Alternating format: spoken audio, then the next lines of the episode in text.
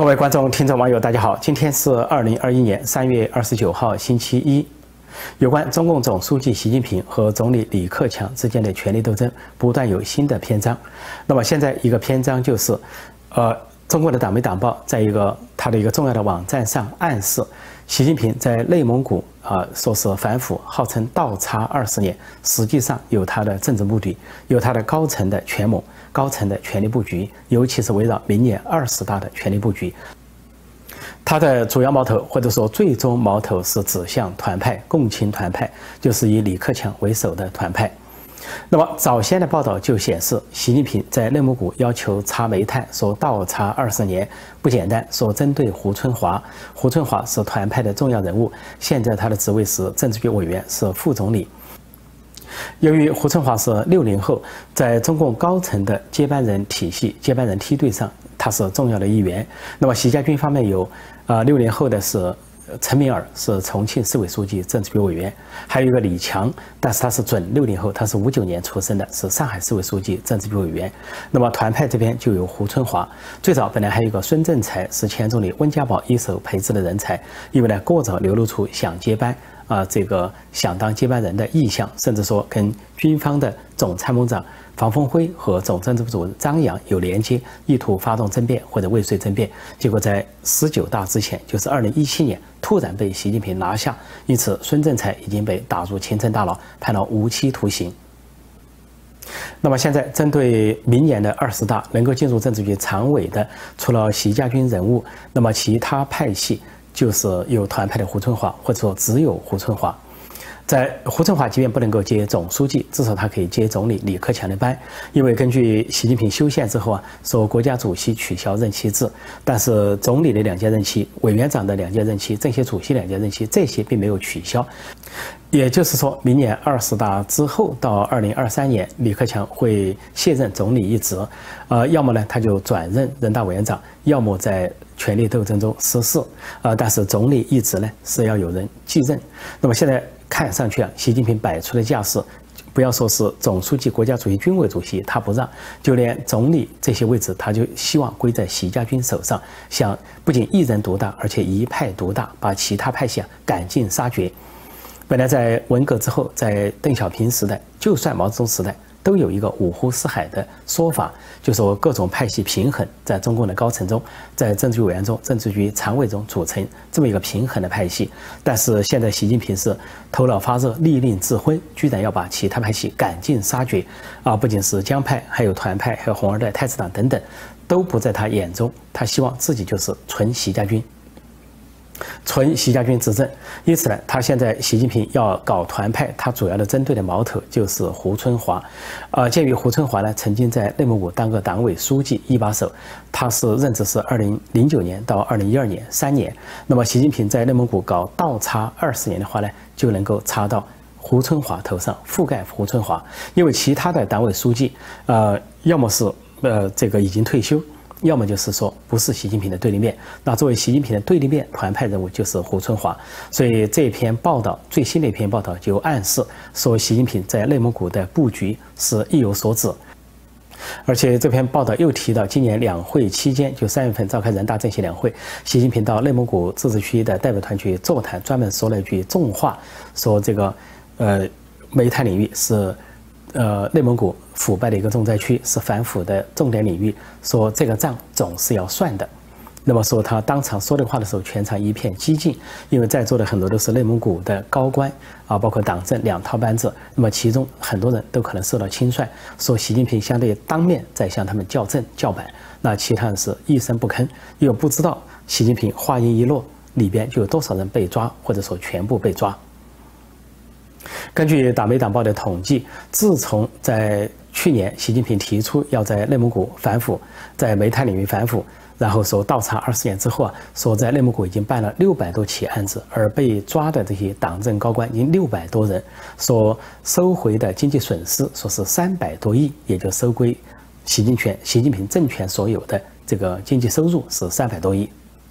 习近平在内蒙古点这把火，不管烧多大，他最终希望烧到胡春华头上。尽管现在还没有发生，因为这些党媒党报呃相关的文章，在说到内蒙古倒查二十年的时候，有一些意味深长的语言或者是句子或者文字。比如说，习近平不仅直接下令给内蒙古呃党委，而且呢下令给国家能源公司要求查。说国家能源公司就说了两句意味深长的话，说这是以习近平为核心的党中央交给内蒙古的重大政治任务，也是以习近平为核心的党中央交给国家能源公司的重大政治任务。其中提到习近平为核心，就是习近平本人交过来的政治任务，就是另有所指，不是反腐，不是经济工作。不是一个反腐败的工作，而是政治任务，是反腐败背后有政治意图，那就是高层的权力布局，就是围绕二十大的权力布局，也就是习近平的权谋。对胡春华来说，习近平这样子大查内蒙古，倒查二十年，会查出什么？那么有轻有重，重的话可能查出腐败，轻的话可以查出你渎职或者失职，比如说你批示了什么。啊，比如说采矿证或者是呃某种生产证，你批示了，说你是一个疏漏，是一个实质负有啊损失的责任。那么总之多多少少能够给胡春华罗织罪名啊，不是违法就是违纪。那么对胡春华来说，结果也有轻重两个。如果重的话，如果是说是涉入了腐败，那么查查有实证，那。胡春华不仅会失去官职、失去接班人的地位，甚至可能受到腐败的追查，投入群臣大牢，就跟孙政才一样。谁让你有心还想当接班人？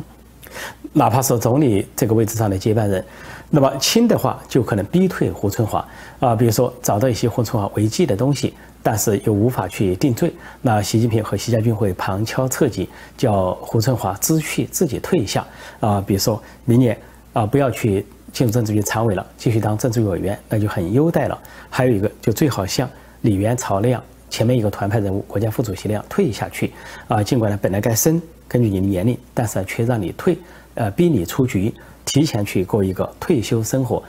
呃，不要再打搅习家军一派独大，习近平一人独大这个专制和独裁的新格局。习近平把矛头指向胡春华，实际上就指向整个共青团派，因为在那之上还有两个政治局常委，那就是总理李克强和政协主席汪洋。他们到明年呢都是六十七岁，按照七上八下的原则，李克强和汪洋不仅能够留任政治局常委，还可以继续在政治局常委中分工担任其他重要职务，比如说人大委员长，或者是总理或者其他角色，比如说李克强去。调任人大委员长，而汪洋呢出任总理，这种可能性是存在的。但是习近平的权欲是无休无止，是一个无底洞。他是希望一派独大，一人独裁，希望在自己连任之后长期执政。在长期执政的情况下，其他的部门的首脑都希望是他清一色的习家军人物。这就是习近平和习家军当前的谋划。就在这几天，习近平去福建考察的时候，在中共的党媒上又出现一个奇怪的标题，包括人民日报、新华社等重要的喉舌，说习近平曾经当过大学校长六年。这个标题出来之后，大家都吃了一惊，都以为是他当国家副主席的时候是不是兼任过中央党校校长？结果仔细一读呢，却不是，说是在福建某个大学当过校长。原来呢，他这回去福建。啊，考察的时候去也去视察了一个学院，叫闽江学院。这个闽江学院呢是前面两个，呃，两个学校的兼并而成，一个叫呃福州的呃师范大专学校，再一个叫做闽江职业大学，是合并而来，就是现在的闽江学院。那习近平为什么去这个学院呢？说他曾经兼任过闽江职业大学的校长六年，就是他当福州市委书记的时候兼任了闽江大学、闽江职业大学校长。所谓职业大学，在中国的人都知道，就是一个走读大学，就是考不上呃正规大学的呃学生啊，比较稍微落伍一点的学生，要上大学有个名义的话，就去一些职业学校啊，就是有个职业大学、职业大专、中专、大学等。说闽江职业大学就这么回事啊。习近平说兼任闽江职业大学的时候，还给一千多个人发过毕业证书。但是习近平曾经兼任这个闽江职业大学校长六年，这个事情呢，可以说外界闻所未闻，呃，从来没有听说过。这次党媒党报故意把它抖露出来，似乎呢想，呃，加强习近平的资历啊？表示他啊不仅有从政的资历啊，在军方也担任过职务，甚至在教育领域也担任过职务，似乎想加强他的这个权威。但是起到的效果呢，却适得其反，因为网上都议论纷纷，有人说啊，小学生。啊，不仅能够去大学，还能够当大学校长，这就跟当年的啊张铁生交白卷考试交白卷一样。那指毛泽东时代有个人考试答不上，交了白卷，还成了白卷英雄，说是工农兵，毛泽东还表扬他，就是学工学农又学军，不要去搞这个白砖道路，说学这个科学技术是浪费时间。毛泽东还说，呃，教育要革命，学制要缩短，呃，差不多就是推翻教育。说在毛泽东时代，尤其文革时期啊，高等教育完全废止。呃，中小学教育几乎也都停顿，去搞什么学工学农又学军。所以这回党媒官媒报道习近平当过六年大学校长，就引起了其他的议论。就关于习近平的学历，大家又开始议论了。网上热炒说，习近平真正的完整的教育呢，就是到初中一年级，因为他读了小学五年。到了初中一年级之后就停课啊，文化大革命开始，他家里受了批斗，父亲习仲勋被毛泽东打倒，投入大牢，他自己也受到批斗，关入这个少管所。再后来就是上山下乡，把他下放到啊延安这个梁家河当知青，一待就是七年。之后呢，就通过他父亲这个背景呢，上了所谓清华大学。当时呢，清华大学已经不是真正的大学，是工农兵大学，也就是说啊，不读书也是学工学农又学军。啊，跑到那里当工农兵学员，都知道那就算假学历啊。那个组织部长陈希跟他当时是说是上下铺的同学，说他发达之后也提拔了陈希。再之后，呃，习近平在啊说福建省当省委副书记的时候，又混了个清华大学，说马克思列宁主义这个专业的一个博士学位。而这个博士学位呢，专业就很好笑了，就听起来就是一个呃外国产品，是一个呃叫做什么呢？黄皮白心的香蕉人这么一个产品，但是另外他的论文都知道肯定是抄袭的，他根本学习不了。他在福建当官，怎么可能学了清华大学的博士学位呢？后来经多方考证呢，说习近平的所谓博士论文、毕业论文呢，是由三到四个人给他凑成的，凑了一些东西，而且还凑了一些马克思列宁主义的一些理论上的一些词汇。那最后呢，甚至落实到有一个人。有可能是那个人给他写的，或者是他抄袭了那个人的论文。那个人叫刘慧宇，这个刘慧宇呢，目前是福建有个叫江夏学院，呃，里边有个经济学院的副院长兼教授。就说刘慧宇以前有博士论文，那么习近平的那个博士论文跟他呃的博士论文惊人的相似。那么人们就认为，要么就是习近平派人抄袭了这个论文，要么就是。这个刘慧宇代习近平写了他的所谓博士论文。总之呢，习近平的这个清华大学马列主义这个专业的博士论文也是假的，清华大学的工农兵大学这个学历也是假的，说他真实的学历就到初中一年级为止。这就应验了以前毛泽东的秘书，当过中央组织部第一副部长，也曾经啊为了照顾习仲勋啊照顾习仲勋的儿子习近平，给习近平安排官职的这个李锐啊，李锐在临终前就说过一句话，说。没有想到他文化这么低，说他真实的文化水平就是小学水平。这就是啊，习近平一系列雅号的由来，什么小学生，或者是小学博士生，或者小学博士等等。那么这回又来了个小学生当大学校长这么一个说法，所以这回看来，这些党媒党报，包括人民日报、新华社、中央电视台等等，炒作习近平当过六年大学校长，有可能是一种。低级红或者高级黑，有可能是主管意识形态的政治局常委王沪宁对习近平搞小动作，在桌子底下暗踹了习近平一脚。在中国的抵制潮继续的升温，继续发酵，啊，这些小粉红啊，自干五五毛党继续针对外国牌子啊发起攻击，说最新的攻击呢，瞄准了瑞典的宜家，就是 IKEA。说最初的时候攻击的时候呢，说他们不太确定啊，这个宜家是不是发表过声明抵制新疆棉，因此呢，就在这个微博上说宜家的微博上留言询问，啊，没有得到任何的回答。说后来更多的不友好的留言就开始了，然后最后导致了洗版的程度。说二百多个留言，说以为你默不作声就能够蒙混过关吗？还有说差点让宜家神隐了，还有说。呃，滚出中国，还有的骂这个瑞典人是白皮猪等等。因此，瑞典这个家具公司宜家就是 IKEA 就莫名其妙的遭到了中共小粉红的出征，先是在网上出征，不过在国内呢都有一个问题，说是亚马逊啊公开的呃说清楚了，就是要审查这个棉制品啊，对所有的公司都下达了呃通知，要他们自报这些呃。里边的这些服装呃纺织品来自于哪里？其中从棉丝到棉线都要搞清楚，来自于新疆的都会被拒绝。但是目前还没有看到小粉红或者是自干五毛党去亚马逊去洗版或者是攻击，大概是因为亚马逊对中国来说太重要了。因为这个亚马逊呢，不仅是美国第一大电商，也是全球第一大电商。中国的很多企业、很多商品都在亚马逊上这个销售。尤其是大瘟疫爆发以来，为什么中国的外贸有增无减？有两个原因，一个方面就是欧美国家过去四十多年犯了一个严重的错误，就是把相关的医疗产品生产线、供应线放在中国，百分之八十放在中国。因此呢，这次大瘟疫突然爆发，大家都需要医疗物资和防疫抗疫的物资，就反过来受制于中共。啊，中国呢不仅控制这些物资，洗劫医疗物资，控制啊防疫抗疫的物资，而且呢，大肆的兜售假冒伪劣商品去坑害其他国家。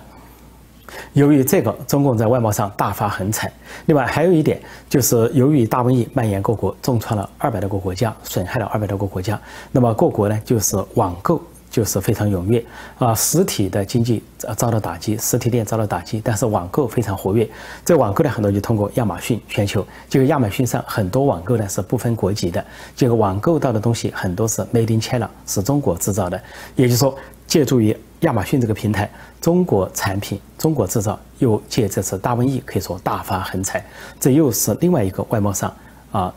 不减反增的原因。因此，如果这一回呃中国的小粉红啊自干五五毛党发展到去攻击亚马逊，呃甚至呢要压迫中国的这些商家啊大小企业商品退出亚马逊的话，那将会。更加震动、震撼性的事件，但是不过到现在都没有发生。但是亚马逊的立场非常分明，已经悄静悄静悄悄的用行动代替语言，对大量的几乎所有的来自中国的棉织品，尤其跟新疆相关的棉制品，都在下降。在这波呃抵制洋货风潮中，呃，中国那边出了很多的闹剧，闹剧之一就是一些网红或者一些主持人出来蹭热度。那么前几天有一个视频显示，有一个女子在捡这个衣服啊，但有人说是捡飘嘛，有人说是捡耐克，啊，好像有深仇大恨，捡耐撕掉，然后扔到一边。结果后来呃，根据广大网友提供的资料，说那个人叫李丽，是北京交通台的主持人之一。也是一个网红啊，那这次表现的好像很爱国，呃，出来表演一番。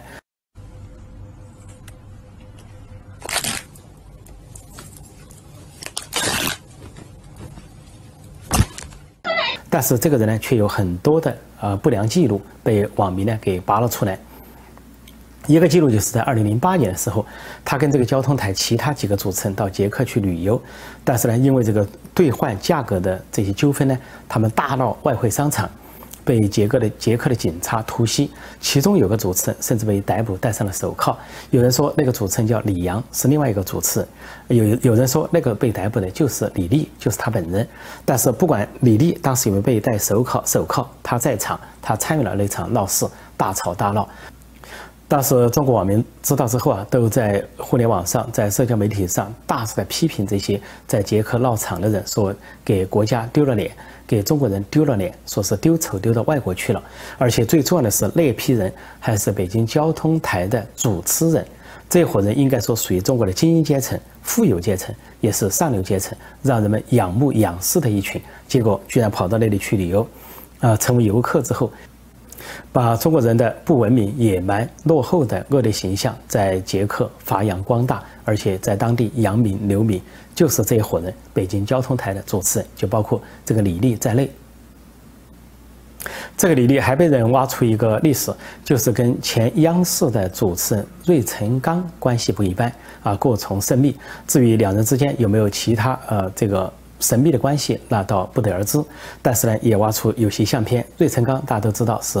呃，高官夫人的公共情夫啊，是一个面首级的人物啊，号称是帅哥，是精英，在央视呢做财经电视台的主持人。后来因为卷入了权力斗争，这个权力斗争呢各派恶斗，而他呢跟包括二十多个高官夫人呢上过床，这些高官夫人呢都是像政治局委员、副总理、国务委员这些级别的，其中就包括啊以前的。呃，中央办公厅主任、政治局委员令计划的啊夫人古丽萍，所以后来由于这个卷入权力斗争，当令计划这一派失败之后呢，落败之后，这个芮成钢就被卷了进去，被投入大牢，在东北啊，在吉林坐牢一坐就是六年，前不久才释放。但释放之后呢，本来说到香港去工作，但是受到中共方面的内控，既不让他去北京，也不让他去香港，而是控制在他的老家安徽。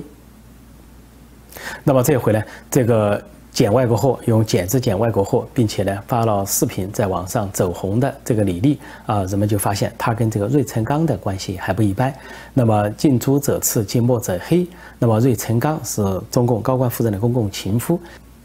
反过来这个李丽她本人跟中共高官是否有染，就像央视其他主持人那样，呃，跟中共高官有染，甚至跟多名高官有染，这个不得而知。但是也引起了人们的纷纷的议论和猜测。